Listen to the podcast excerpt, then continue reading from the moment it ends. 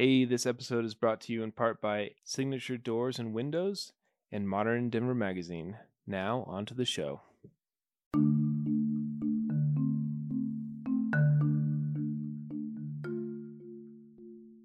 And I come back to the US and I get a job with Holabird and Root. And my first assignment is putting the date on like 500 sheets of drawings for a hospital. Then my second assignment is I got to draw parking lots over and over again. Then I graduated and I could draw toilet rooms over and Oh, over. wow, and over nice. Again. I know- Once they could trust you enough and yeah, yes. yeah. And I know the feeling. You just right then I'm like, what is this about? You know, what, what happened to the idealism? Right.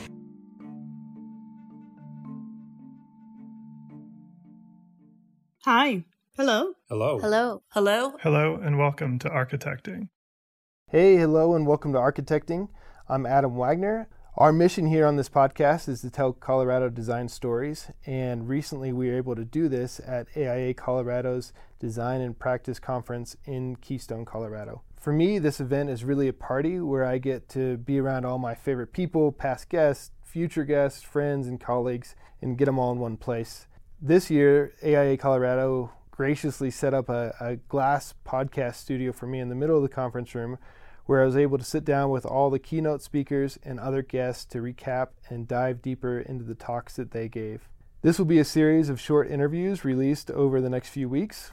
For more information and pictures from these talks and events, you can check out our Instagram page or go to aiacolorado.org.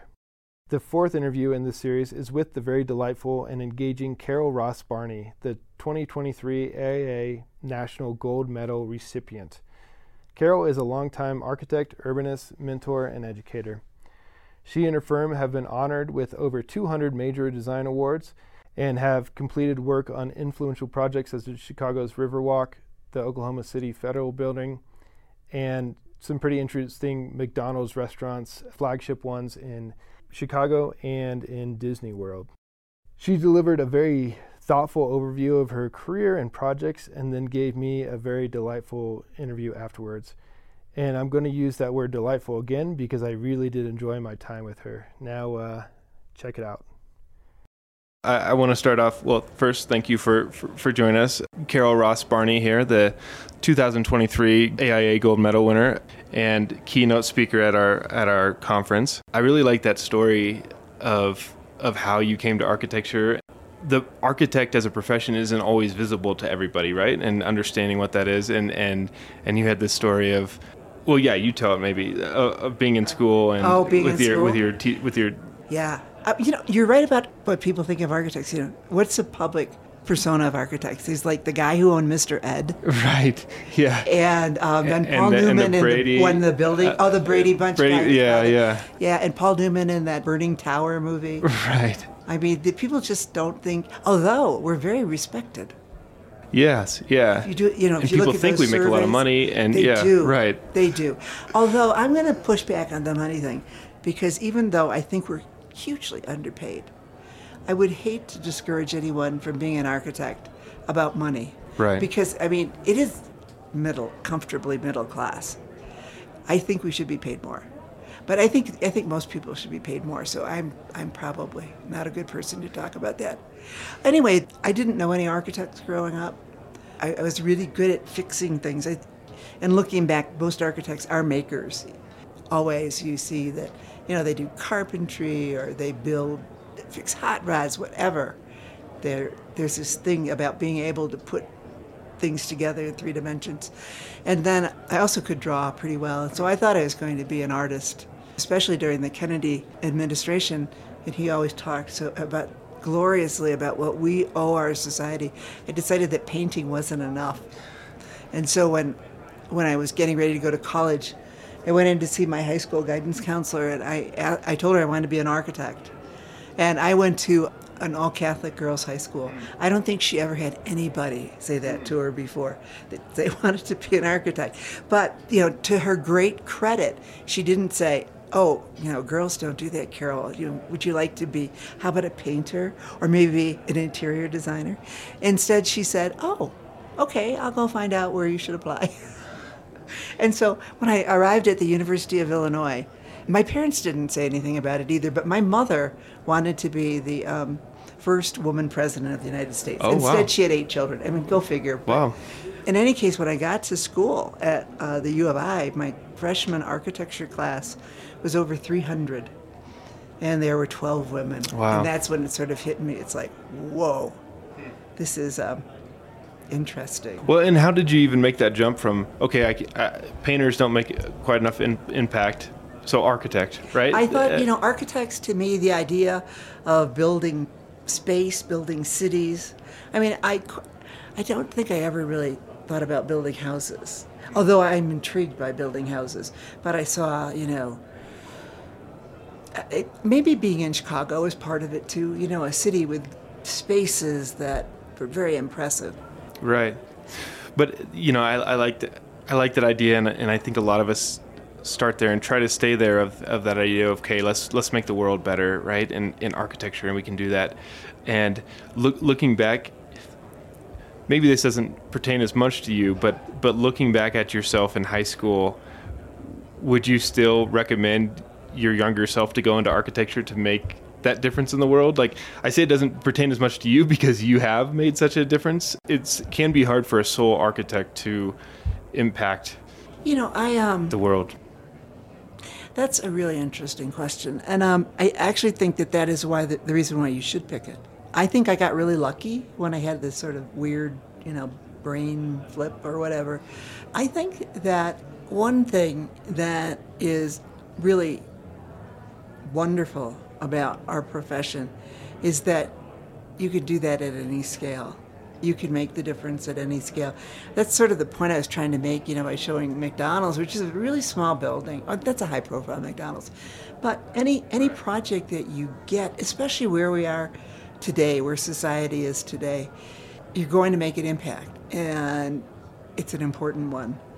And if we don't do it, this is existential. The irony of it is that the planet will still be here. And lots of things will live on it. It's just that we won't have a environment that's suitable for humans to live. It's it's I mean I, it, I it hate to be going dire. right yeah But this is dire. And so, yes, the, what you do is great. Yeah, any individual could do it. You can stop eating red meat, you could drive an electric car, whatever. But you get to do it in your daily work, not just your existence. I think that's important. And if you work on houses or small things, or if you're even part of a big team, you're still making that contribution. So, yes, I would definitely recommend it. Yeah And you know what happens? I, I, what, I teach fifth year. I've been teaching fifth year, which is the, you know, that's the last one, the Right. ultimate class. And usually, when I'm trying to figure out what I want to teach, I do want to teach about citizenship and how architecture, how architect, architect citizens are so important. Because I mean, I get them at fifth year. They know how to draw. They know how to make models. They should know how to program. If, if they've gotten that far, they're in trouble. Okay, if they don't know that stuff. So I think we have an unusual opportunity, actually, that we should seize. in these interviews like i love asking people okay yeah what what was your your experience in school and and what was that thesis and then what did you do that next that next year i'm i'm interested in in what students do with all that that belief and all that energy that's coming out of grad school and how sometimes it's so easy to be hit by that that Oh, wall of the wall is there, isn't it? and I, I liked how you you talked there about okay, e- e- everybody can make an impact, right? It's it's not necessarily saying okay, how am I going to come out and change the entire world, but it's how do I make the world a little better with this one thing, and then how you framed your talk of saying okay, this this talks about safety, resilience, and inclusion, right? And and how you sort of broke down projects in that way, I know the wall you're talking about. right? I do. I when I uh, okay, so this is my story. I um, graduated, and there were. It was we're in the middle of an economic recession, which is you know architecture is so vulnerable. Right. And all, all of a sudden, all these jobs evaporate. So I was wandering across campus through the Illini Union, and there were some tables out, and one was for the Peace Corps. And so I thought, I, never thought about going to the Peace Corps, but I picked up an application and I turned in it. I put on it, by the way, that the only place I wouldn't go was Latin America. I wanted to go, I wanted to go to India or Africa. I thought that was where I could really make a difference. So see, I'm on the same track. I'm still the high schoolie who's trying to make a difference. Right. This is like the kind of 70s or Yeah, or, it was 1971. Okay. And so, about mm, two weeks later, I get a call, and they said, person on the line says, "Well, you know, we got your application, and we'd like to offer you an assignment to Costa Rica." and I'm going like, "Man, that sounds really Latin American me." yeah, right. And um, so I landed up going to Costa Rica. It was very Latin. I didn't know where it was. This is, you know, how talk about how stupid and dumb and, and basically unexposed I was, uneducated. It's right on the isthmus. It's this little country that stretches from the Atlantic to the Pacific. It's interesting because it has the, one of the most diverse ecologies uh, in the world because it's on the, it's on the Pacific Flyway is the reason. So Oh. anything, anything, bird, beast that's migrating goes through Costa Rica. Right. So I went there and I was attached to a program that was designing national parks. So I felt I was doing all kinds of great things. I, I did a master plan for a coral reef. It's like, this is great. You know, I went to architecture school and I'm planning coral reefs. I did a historic restoration of um, a house that had huge meaning to Costa Rican history. And I come back to the U.S. and I get a job with Holabird and Root. And my first assignment is putting the date on like 500 sheets of drawings for a hospital. Then my second assignment is I got to draw parking lots over and over again.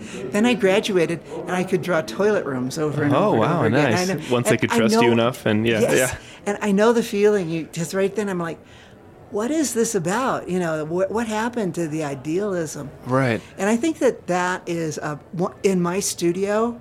That's one thing that I really hope never happens because I, there is every job has a certain amount. I don't. I guess I could call it drudgery, but there is some routine work that has to be done Right. so that your product, your services are complete. And I, I always try to be hyper alert that you see how that fits into the bigger world. I, I know the wall you're talking about, and, and I think the way to do it is to keep the conversation going like we are today here in Keystone and and, and, and talking to each other and staying on top and, and knowing where the opportunities are. Because, yeah, there are moments of drudgery. There's no question about Right. it. Yes. And you have to put your dues into yeah, yeah. boring. Right. There's just no way Right. around it. Yeah, yeah. And so in your in your firm, you you tr- try to just paint the larger picture of that drudgery to give them a, a sense of it, or We you're or you're really trying hard. to insert different things Well, in to give I them that sense of purpose. there's two parts of it. One is we try to. Um, it's so funny. One speaker said they they didn't have a vision. One said they didn't have a mission. I can't remember. Right. Yeah. No mission statement. Right. Yeah, Tom we, Kundig. we yeah. definitely like to hire people who share our vision. And it, it's sort of a Pollyanna vision. I will admit this. But I think that without, I think that, okay, this is another connection that I personally believe in.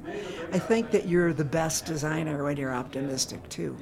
I think when you fall on, you know, start being pessimistic about the work, you also aren't as creative.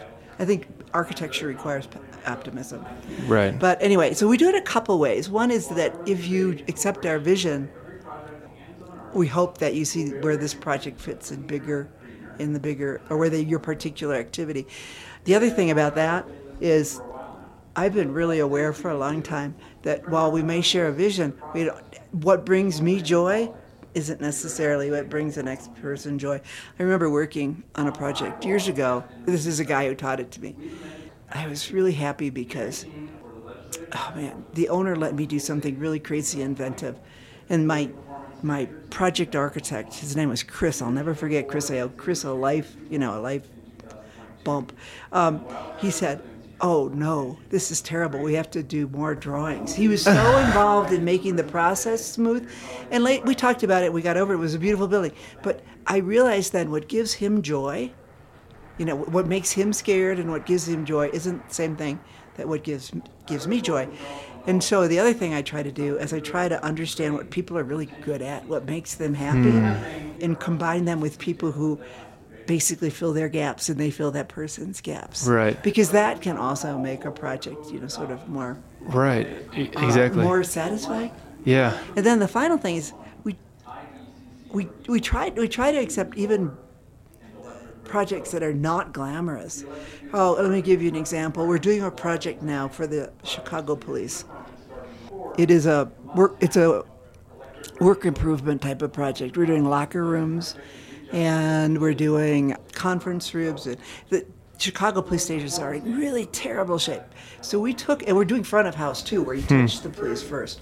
And we took the project because we thought it was noble that you know to make if if, if policemen are mean when maybe they wouldn't be more this, this is an exaggeration but you know that they workspaces have to be Right. It Good. it affects and yeah that everything. the front door experience and so many people in cities the first place they touch social service is with the police um, that we needed to do this project even though it wasn't glamorous it's like 30 stations and they're it's just you know but i'm not la- lauding us for that but what happened when i when we announced that we had been awarded this commission there were some architects in my office there where they were they were shocked they said how can we work for the police you know this is terrible from a political standpoint Yes, or from a like fr- drudgery? Yes, from a, okay. from a political standpoint. Right. They said, "We can't believe you accepted this project. Please don't assign us to." Hmm. So, not only, and what we did is we set up a series of lunches and seminars,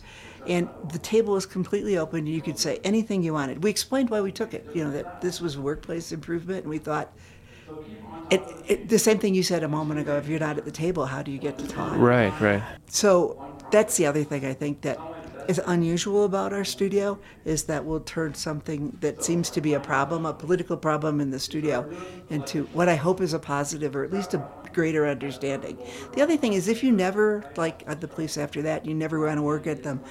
At least I think you have a better understanding of your own self. Right. So we are doing them. Right. And it's not glamorous, but it's part of our vision. Yeah, and I, I like that idea of understanding of yourself, and especially that that question of sort of what makes you happy. And I've been trying to work on that a lot lately. Of what what is it within architecture, within whatever, like really gives me that joy that I want to pursue. Did you? Were you able to really identify that early in your career, and then as your position and your role within architecture and your own firm changes, does that that sort of happiness, that source of happiness, has it changed and evolved? You know, it's real interesting. I would say that I knew those things um, while I was pretty young, but I didn't know them well. Um, it's so funny. I, whenever my students tend to say, "Oh, Carol, you're the complete architect." I am not. Some things I, you know, I can't do. I'm not good at them. I don't like doing them. Um, there's some things I'm really good at. I think better than other people and I knew those. I didn't know what they were exactly, but like I love ideas. I like I like I, be, I love being a contrarian. If someone says this is the answer, my question is why. I want to go 180 degrees and look the other way and see what's on the other side. Okay, so I'm really good. You know, get me in the beginning of, of a discussion. I'm great. I when it when things bog down, like in the middle of a of a job, I'm really really bad. I'm really bad at planning what we have to show on the drawings. I'm really bad at oh god, I'm really bad at coordination. I understand it, but I'm really bad at it. It doesn't bring me joy, but I'm very, very good at detailing. So my partner, one of my partners, he's he's like my perfect partner. His name is Eric Martin. He, we've been working together for probably 20 or 30 years now. He says that preliminary design scares the shit out of him. And, but he loves the planning the project, you know, getting the guts in, and he loves construction. And we overlap in the detail part. So we've we just when we work on something together, I think it's way better because we do have these different these different strengths.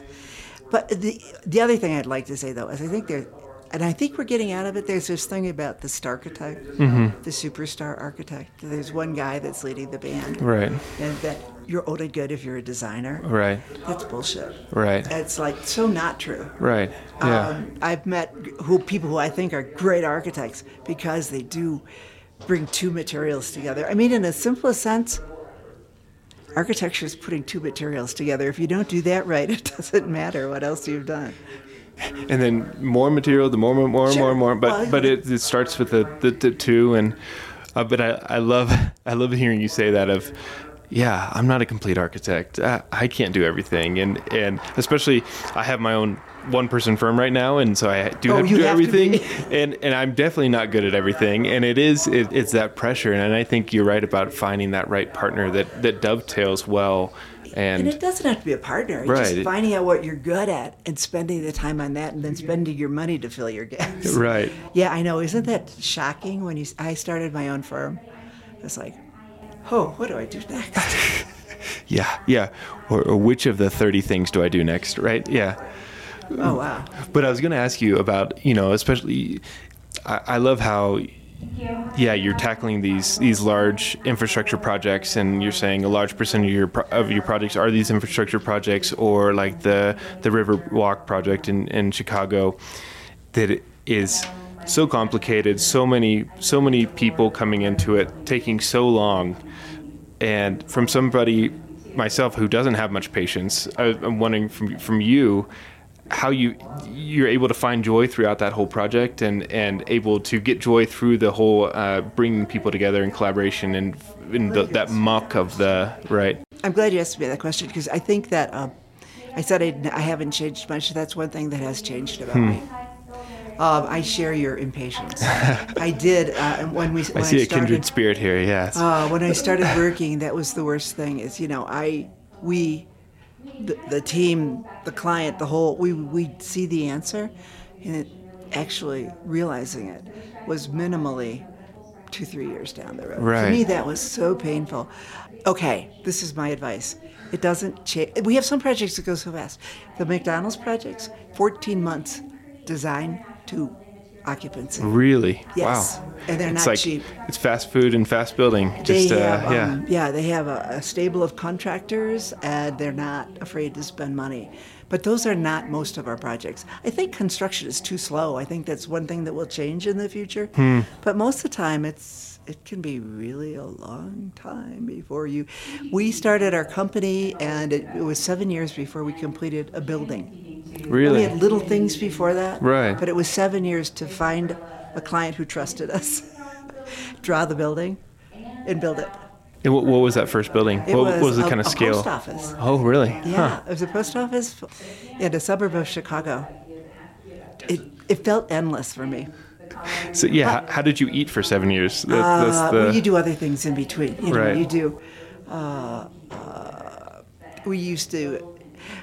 My my first partner, he's retired now, Jim Jankowski, another really great partner for me. When we started working, we decided that we really wanted to do public work. Hmm. He share. I have this idea that if you're my client and you want a house, I'll do exactly what you want. It's your house. And so I was I wasn't good at that. Right, yeah. And he agreed. So a we hard- decided hard we thing. weren't going to do porches for our friends, and we weren't going to do rec rooms, but we would do almost anything else. So we do, you know, we do remodels. We do toilet rooms. We would do, you know, sort of the really noble but really grubby work. And that's how. So that's how we paid the bills. for seven years. Yes. yeah. That's that patience that I'm, I- you know, But yeah. but this is it. After you build a head of steam, there's always something finishing. So Mm-hmm. it gets a little better. But I share that with you. I think if I could do one thing, that might be one of the things I do is make. I would love to build, not because I'd like to build because I think you could do it so much more efficiently. Like I'm out on a job site, like. What do you mean the electrician's not on the job till next week? It's like It's like not available. right.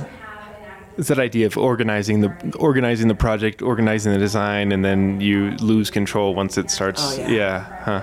But just that building it is a lot messier than drawing it. Yeah, yeah. I liked your presentation. I think it was a. I can tell you've you've spoken a lot, of course, but the presentation was, you know, it was, it was around those three those, those three subjects, and then had just enough projects that you could really get into them well, and you could understand the concept, the process, and then the sort of outcome. So, going about talks like this with all the projects you've completed, how do you go about choosing which projects to do and, and how to construct a, a talk like this? Since I teach, I I'm asked to talk pretty pretty frequently, maybe a few years ago it was only like you know three or four times a year. And so usually what I do is I do an annual lecture, and it's really what I'm thinking about more than anything else. Nice. I'm personally very bored by lectures where they say, and then we did this.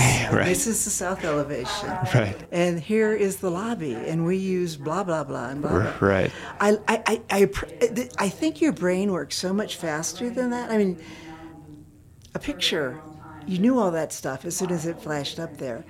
And why I find those really, I also find them a little bit mind boggling.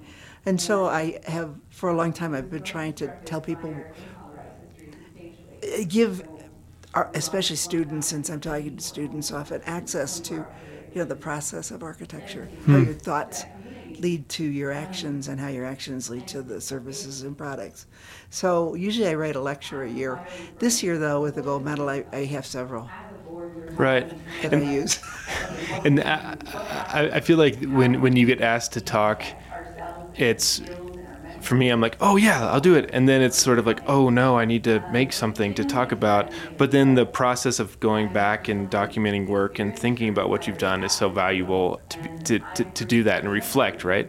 Yeah. Because there's not always time to to do that. But Yeah. Now, our our um, our design process relies really heavily on storytelling. So a lot of the stuff I showed today, for example, is stuff that we developed to tell the story to the client. It wasn't for a lecture. It Right. was because we wanted to understand it and we wanted to tell that story to our clients.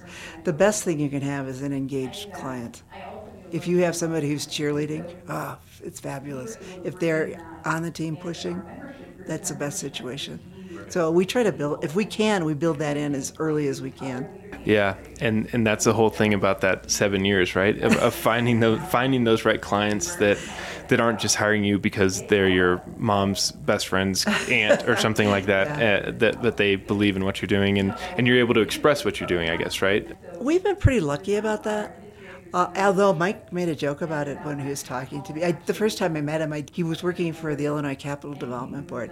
And I made an appointment to tell them that their design standards were too low. Yeah. Nice. Yeah, they can go they can go one of either Yes. way, right? Yeah. I think I told I. He joked that QBS was quantity-based selection rather. I think I told him that. that's funny. And part of it was self-serving. I mean, we were a young firm, and we were like, we never get a chance because we haven't done 75 bad schools. Right, right. Well, and and another reason I really wanted to talk to you is is your son and daughter-in-law have moved to Colorado recently and have have a great firm, Tumu, with Ross Barney and and W- Wei Li Feng. And it was it was it was fun to have them on the stage with you afterwards for a little question and answer. And and again, I'm married to an architect, and we have two small kids, and I'm I'm always interested in that idea of how you raise an arch how, how you you raise, raise a child uh, uh, of an architect and you know ross saying i'm staying as far away as i can and then ends up coming back and Okay, so you have two children. You know now that there's no such thing as a baby owner. They're on their own. You just do what they want.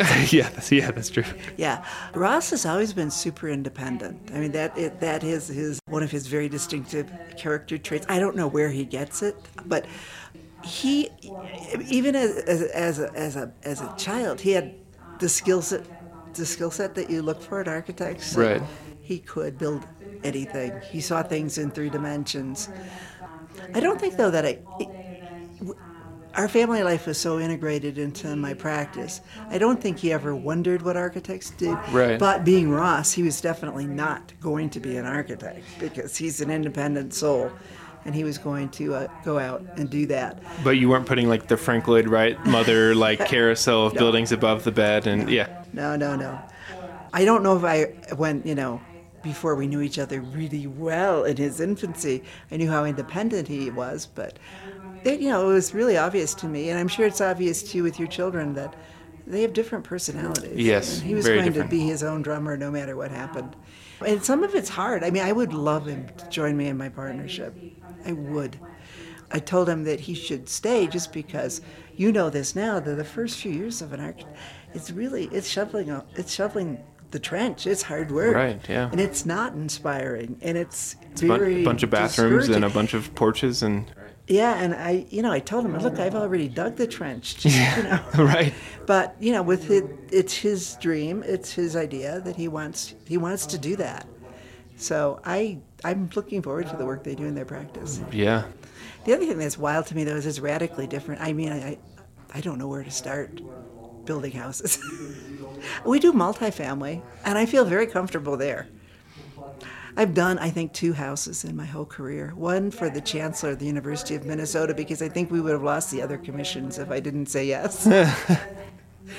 but yeah. Well, nice. You know, I, again, I just um, it's such a joy to be able to sit down with you and and just gather as much of this life experience that you've you've done here, and and I think you know. Mike Waldinger of, of, of AIA Colorado a, a, good quote he said at the end is that there's no living architect who has made more impact on Chicago architecture than Carol Ross Barney, and I and just hearing that that clap at the end, I think sums up a lot of, of the appreciation and just the the effort that you've put into architecture and to changing the environment and succeeding. So thank you. Well, thank you. You can visit architecting.com. That's architect-ing.com to see images from this week's guest. And please rate and review the show wherever you listen to podcasts. Have a great week and keep connecting. Hi, I'm Eli. This show is made by my mom and dad and these people. Heidi Mendoza. Emily Childs. Fernando Queiroz. Zach Huff. Trevor Motzko. Aaron Best. Kyle Bruner. Rob Cleary. All right, let's get a coffee. See ya. This is Sarah Hubbard, host of You and Me Kid, a podcast about starting and raising a family on your own. We just launched season two, and I'm speaking with single moms, those still considering, and experts in relevant fields to give you a real sense of what the day to day experience of solo parenting looks and feels like. Plus, this season, I've partnered with California Cryobank, the number one sperm bank in the U.S. So wherever you are in the process, this podcast provides some support, humor, and helpful information. Listen to You and Me Kid wherever you get your podcasts.